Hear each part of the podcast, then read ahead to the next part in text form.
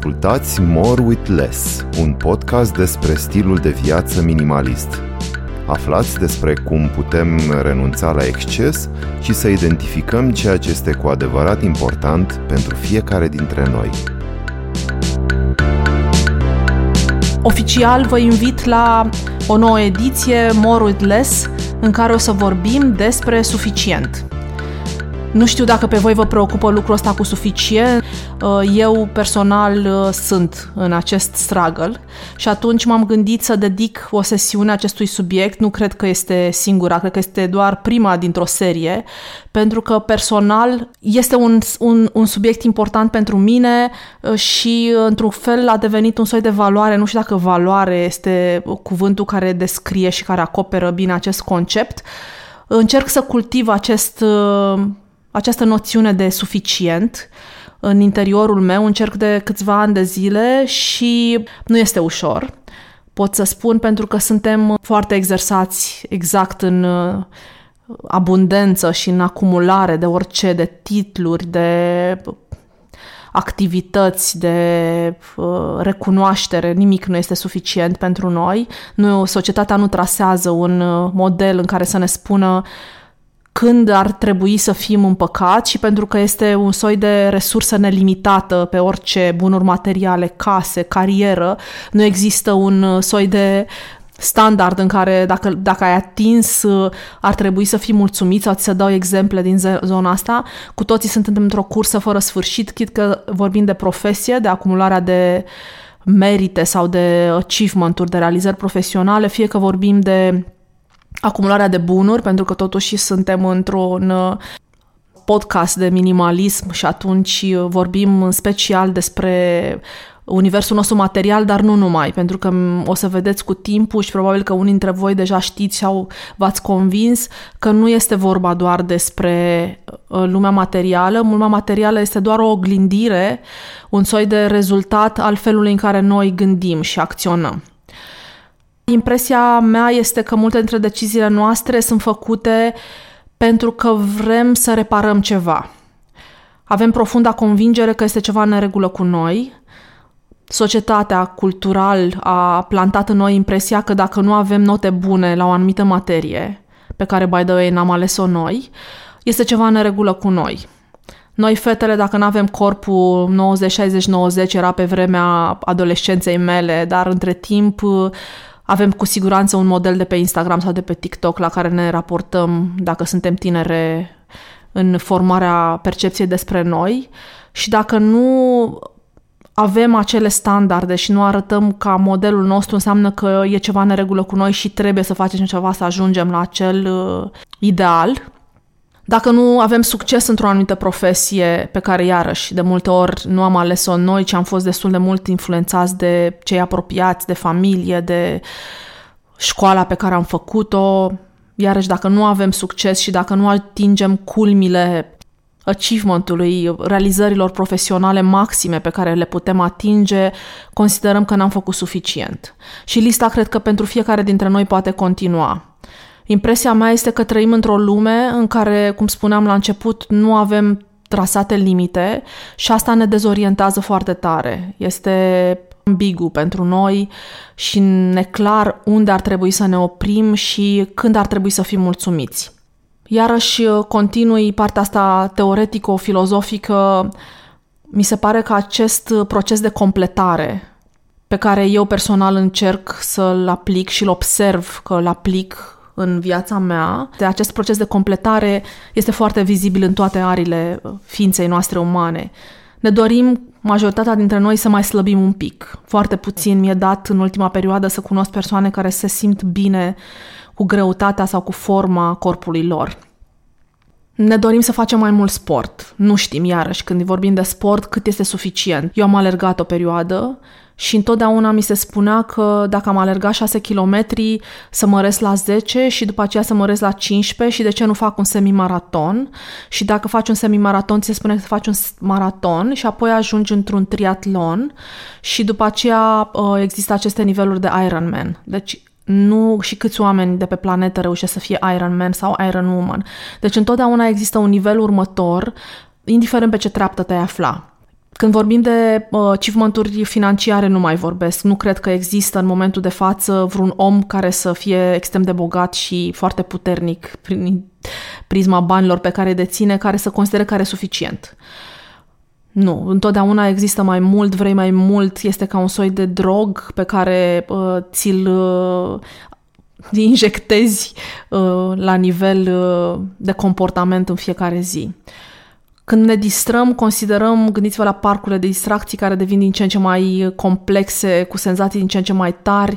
Nu cred că e vreunul dintre noi care să considere că se distrează suficient de mult, pentru că tot timpul avem uh, și niște obligații personale, familiare, profesionale care ne știrbesc și ne fură din acest timp și considerăm că viața ar trebui să fie o, o distracție de când ne trezim, să ni se întâmple lucruri extraordinare și toate presiunile astea sunt din exterior, când, când iarăși nu știm cât înseamnă să te, ne distrăm, cât putem noi de fapt să ne distrăm. Nu ne-am testat oricum niciunul dintre noi limitele. Când vorbim de cumpărături, iarăși uh, realizăm că vin din nevoia noastră de multe dintre ele, din nevoia noastră de a ne conforma așteptărilor celorlalți. Și cu toți am reușit să avem mai mult sau mai puțin din ceea ce considerăm sau credem că ne trebuie, dar nu ne-am răspuns la paradigma cât este suficient, cât îmi este suficient. Și pentru că nu ne-am răspuns, sfârșim prin a acumula foarte multe lucruri. Se spune că în lumea occidentală, nu-mi dau seama dacă România este considerată lumea occidentală, mai ales în perioada asta, mă îndoiesc personal, dar uh, nu vreau să divaghez de la subiect, dar în lumea occidentală, să spunem așa, de la Germania încolo, o casă a unui uh, cetățean de condiție medie are minim 300.000 de obiecte. Minim 300.000.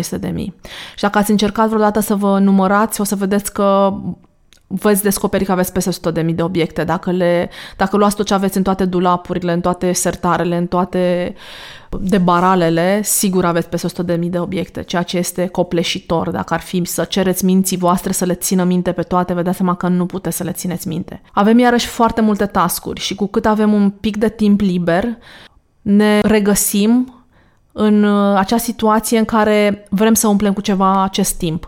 Eu am realizat, de exemplu, că ieri dimineața m-am trezit mai devreme decât uh, mă trezesc în mod normal. Nu știu să vă spun de ce, m-am trezit în jur de șapte și ceva. Eu mă trezesc în jur de 8. 8 fără, 8 și ceva, depinde foarte mult de cât de târziu m-am culcat și cât de multă nevoie de somn am. Dar ieri pur și simplu n-am mai putut să mai dorm.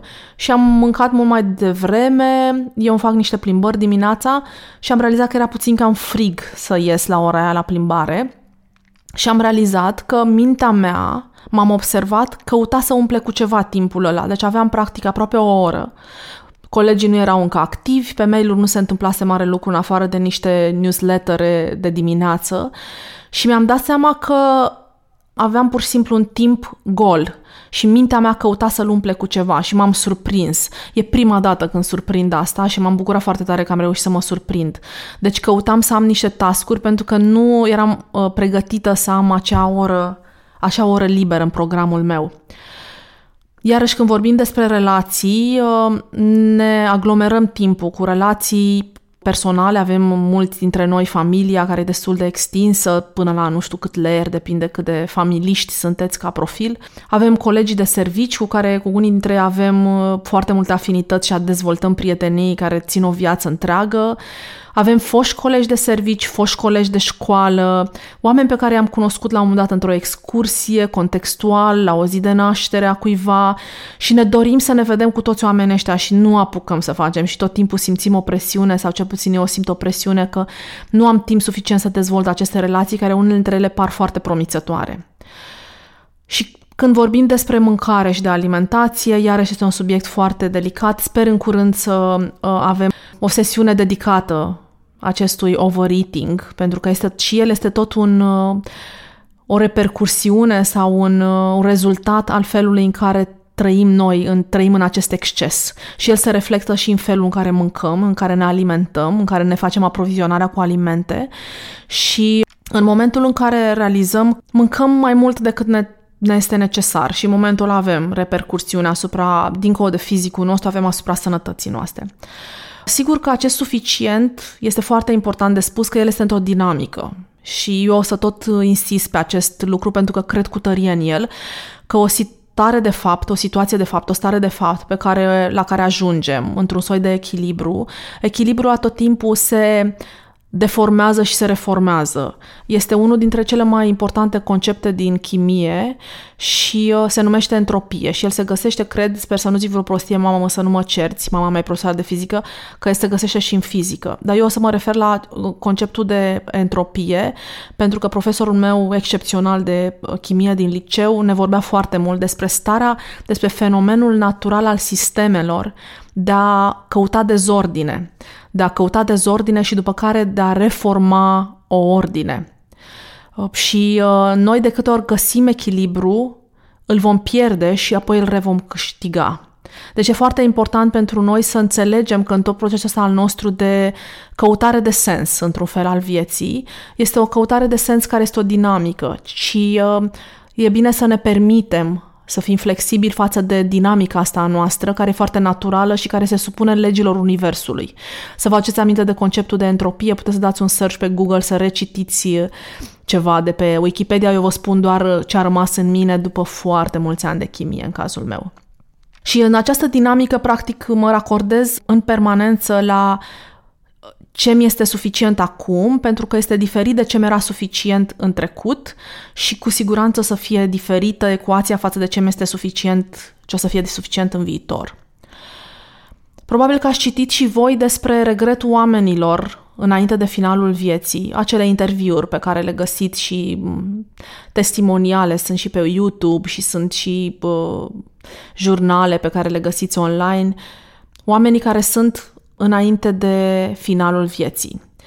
Ei sunt întrebați care este cel mai mare regret al lor, acum că sunt pe finalul vieții, nu vorbim de oameni care sunt în fază terminală, vorbim despre oameni care, nu știu, au ajuns la o anumită vârstă și care sunt încă întregi la minte și care pot să răspundă în deplinătatea facultăților mentale la această întrebare și să dea și un răspuns coerent. Ei răspund că nu au trăit mai aproape de true self, de autenticitatea lor, de ceea ce sunt ei cu adevărat sau de unicitatea lor, așa traduc eu cel puțin. Deci regretul oamenilor la final de viață este că nu au trăit în acord cu ce sunt ei. Asta înseamnă că au trăit foarte mult în acord cu ceilalți. Adică s-au racordat mult la ce impresie lasă, să nu-i supere pe ceilalți, să fie conform cu ceea ce se așteaptă ceilalți de la ei și s-au neglijat pe ei și regretul lor este că au neglijat acest lucru. Și întrebarea este cui datorăm oare viața noastră? Cine ne influențează deciziile? Dacă am putea să răspundem, să ne răspundem așa din când în când, oare cine mi-a influențat decizia asta? Oare de ce fac asta? Și am, ne-am acordat un timp de reflexie asupra acestor întrebări, din când în când, că ele sunt întrebări grele și sunt întrebări complexe. Dar din când în când așa să ne surprindem oare de ce vreau eu asta. S-ar putea să fie, să aducem un pic de lumină, un pic de claritate direcției noastre. Răspunsurile oricum pe care o să le găsim sunt personale. Și apoi ce ne rămâne este să vedem dacă le dăm curs sau nu le dăm curs dacă vrem și putem să le punem în practică, adică să acțiunile noastre să fie diferite față de un soi de automatism pe care l-am super exersat, sau dacă avem curajul să răspundem diferit după ce observăm cine ne-a influențat deciziile. Pentru că nu vrem să fim bine pentru că posedăm ceva, pentru că avem un titlu de doctor în nu știu ce, pentru că ne-am cumpărat un obiect, de cele mai multe ori un obiect de statut, care poate să fie o mașină, o casă sau să facem paradă de o relație pe care o avem. Am cunoscut oameni care sunt colecționari de oameni, de CV-ul oamenilor, nu de omul ăla din spate, ci de ceea ce reprezintă el. Dacă are un CV un pic mai colorat, se laudă și în momentul în care ți-i prezintă, știți și voi genul ăsta de oameni, ți, când ți-i prezintă într-un cerc, nu spune ea este Claudia, și să-l lase pe celălalt să-l descopere, ci spune, ea este Claudia care face și drege și care a făcut și care, nu știu, e iubit al nu știu cine sau ceva și atunci simți toată apăsarea de a te ridica la nivelul de așteptare al omului care te-a prezentat sau cel puțin eu asta simt. Și să nu ne lăudăm sau să nu ne reprezentăm, să nu ne prezentăm lumii prin aceste lucruri, ci să fim bine așa cum suntem noi. Nu zic că e ușor. Pare simplu, dar nu e ușor. Să exersăm într-un fel, cel puțin eu asta încerc, un alt discurs personal. Cum vă spuneam, de câte ori ne surprindem că spunem că ar trebui să facem ceva cu tare activitate sau să cumpărăm cu tare lucru, să revenim cu întrebarea de ce. Sper să-mi aducă bucurie, sper să-mi fie util, adică cumva să alegem din cele două răspunsuri, pentru că cam ele sunt răspunsurile. Am nevoie de unt, am nevoie de un blender pentru că lasă ars, am nevoie de o pereche de încălțări de running. Și este important să înțelegem că o facem pentru noi. Deci în momentul în care răspunsul este mi-aduce bucurie, sper că mi-aduce bucurie și dacă nu este așa, să-l lăsăm să plece. Dar să nu o facem pentru ceilalți. O altă întrebare pe care am putea să ne o punem ca să ne dăm seama cât ne este suficient este să ne dăm seama ce ne lipsește. Pentru că în momentul în care ne punem întrebarea ce ne lipsește, realizăm că sunt foarte puține lucruri care ne lipsesc cu adevărat din perspectiva materială. Dacă răspundem cu sinceritate, răspunsul o să fie ne lipsește timp, ne lipsește libertate, ne lipsește poate iubire pe care să o oferim sau poate să o primim. Dar de cele mai multe ori ne lipsește o pace interioară, în cazul meu. Când observ că sunt agitată, nu-mi plac momentele astea când sunt agitată. Și încerc să cultiv cât mai mult și să apreciez momentele de calm interior, nu momentele de fericire. Momentele de fericire sunt trecătoare, ci momentele de calm interior. Am observat că ele sunt mult mai durabile și din ele crește mult mai mult uh, ce trebuie să crească. Și atunci, uh, dacă ne întrebăm ce ne lipsește și realizăm că în spatele unui mixer mai bun, nu că s-a ars, mai bun, le lipsește de fapt bucuria de a petrece timp cu ceilalți sau plăcerea unui părinte de a face o prăjitură cu fetița de 3 ani sau de 4 ani, care descoperă bucuria asta și e încă foarte neîndemânatică, dar este deliciu momentul ăla. Poate realizezi că de fapt îți lipsește un moment personal pe care speri să-l cultivi sau să te motiveze să-l faci mai des dacă vei avea un mixer mai bun și vei găti mai des o prăjitură cu fetița ta. Sunt doar niște exemple care îmi vin acum în minte, cred că fiecare dintre noi poate să-și dea, dar cred că nu ne lipsește un plover, nu ne lipsesc niște căni noi, cred că ne lipsesc niște bucurii, de fapt, din spate pe care sperăm să le obținem prin acele obiecte. Și acest cât e suficient pentru fiecare dintre noi, aș vrea să-l îl continui, să spunem, cu un uh, exemplu personal. E un struggle al meu care este încă în plină desfășurare. Uh, exemplu vine din zona mea de activitate fizică și anume de raportare la sport. Foarte mulți ani au mers la clase, la diverse săli, în funcție de proximitate, în general, fie de locuință, fie de uh, sediul uh, companiei. Și ce a rezultat din asta a rezultat un comportament de supunere în fața unui instructor, a unei autorități exterioare, care decidea cât lucram eu în ziua respectivă, ce lucram eu, ce grupe musculare, ce tip de exerciții făceam și uh, la ce nivel de intensitate. Și m-am obișnuit cu ritmul ăsta, exersându-l foarte mulți ani, să mă duc și să bifez această activitate.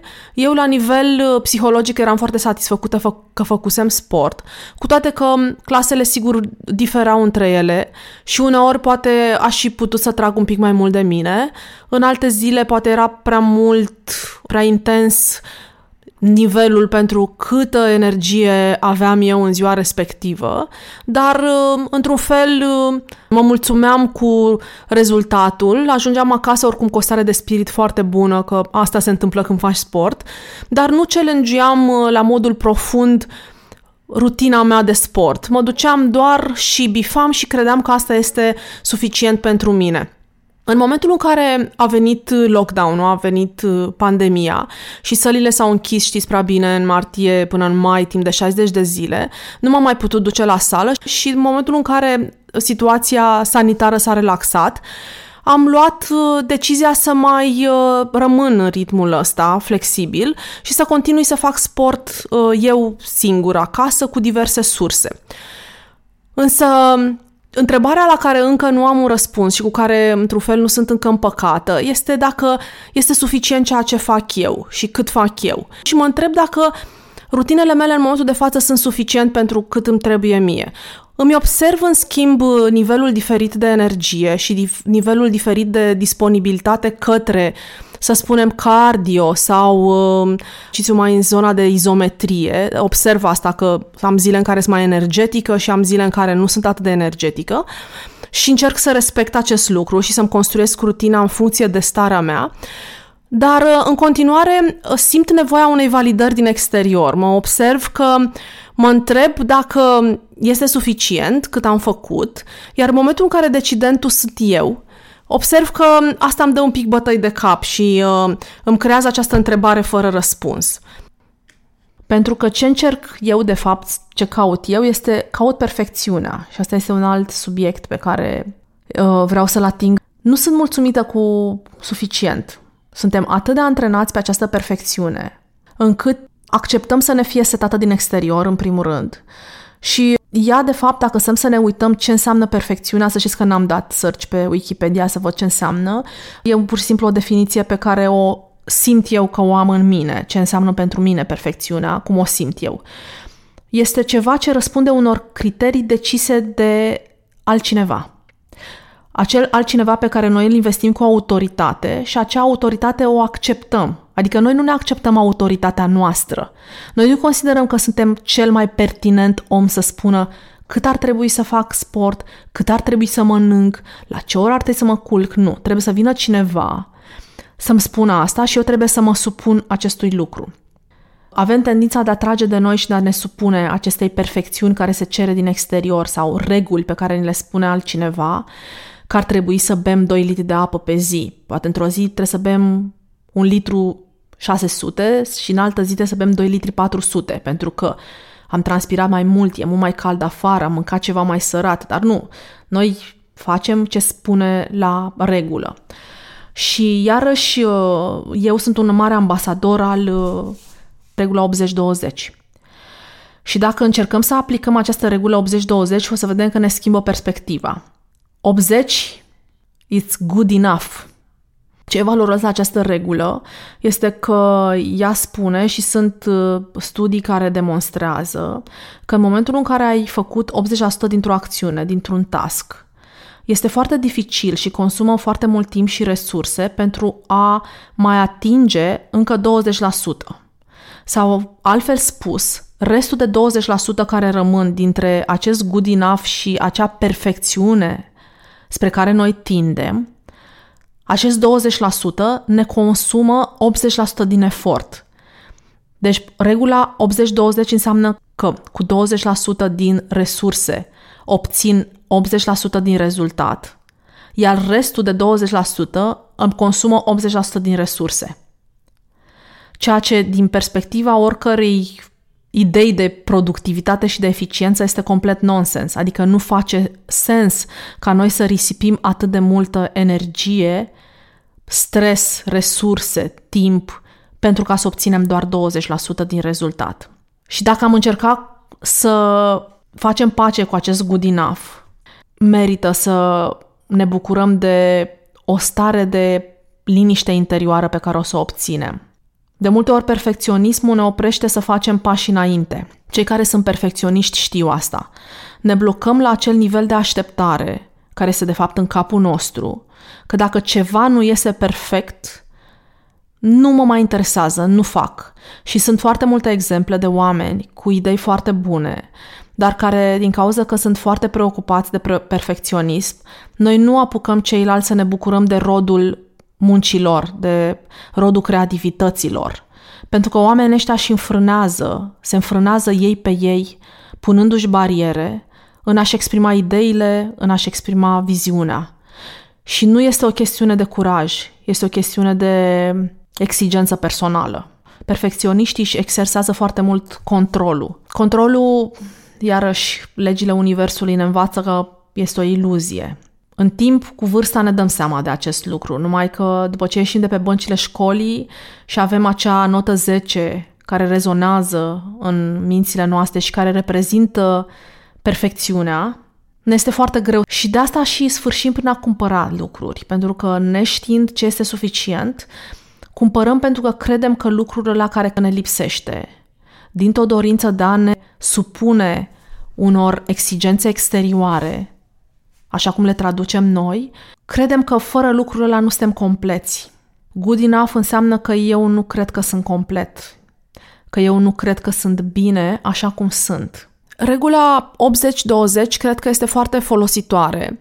Să o aplicăm atunci când lucrurile pe care le facem sunt suficient de bine. Sigur, nu este o pledoarie pentru a nu ne atinge potențialul maxim, a nu încerca să ne apropiem de excelență și excelența cred că este pentru fiecare dintre noi în alt domeniu. Dar Pablo Picasso, și acum dacă și nici el nu e o autoritate, atunci cine, spune, apropo de regula 80-20, If I don't have red, I use blue. Fantastic, eu când am citit asta mi s-a părut incredibil. Pentru că doar tu în capul tău vrei roșu. În momentul în care nu ai roșu și vrei să te exprimi, îți apare creativitatea. Îți dai seama de fapt că te poți descurca, realizezi cât de multifuncționale sunt lucrurile pe care le ai deja. Și un obiect poate fi folosit într-o mie de situații. În comunicare există chiar workshop-uri care te învață să te gândești la un obiect dincolo de ceea ce este el. Adică un pahar nu e doar un pahar. Este un recipient, este, poate fi un cuțit, poate fi o capcană, poate fi un ghiveci, poate reflecta lumina. Un obiect, în momentul în care exersăm asta, ne dăm seama în cât de multe feluri putem să folosim ceea ce avem deja și că, de fapt, nevoile noastre sunt multe dintre ele niște mofturi, sunt, de fapt, niște excese. Ceea ce ne lipsește, ne lipsește altceva. Și acest 20% pe care îl lăsăm descoperit, lasă loc pentru neașteptat, pentru ceva nou, care urmează să apară și care nu este sub controlul nostru. Cred că ne lasă într-un fel loc să fim noi înșine. Ați ascultat podcastul More with Less. Puteți lăsa comentarii și sugestii pentru viitoare subiecte de discuție despre minimalism pe pagina de Instagram More with Less, scris cu underscore. Găsiți un link în descriere către pagina de Instagram și până data viitoare să încercăm să fim bine cu puțin.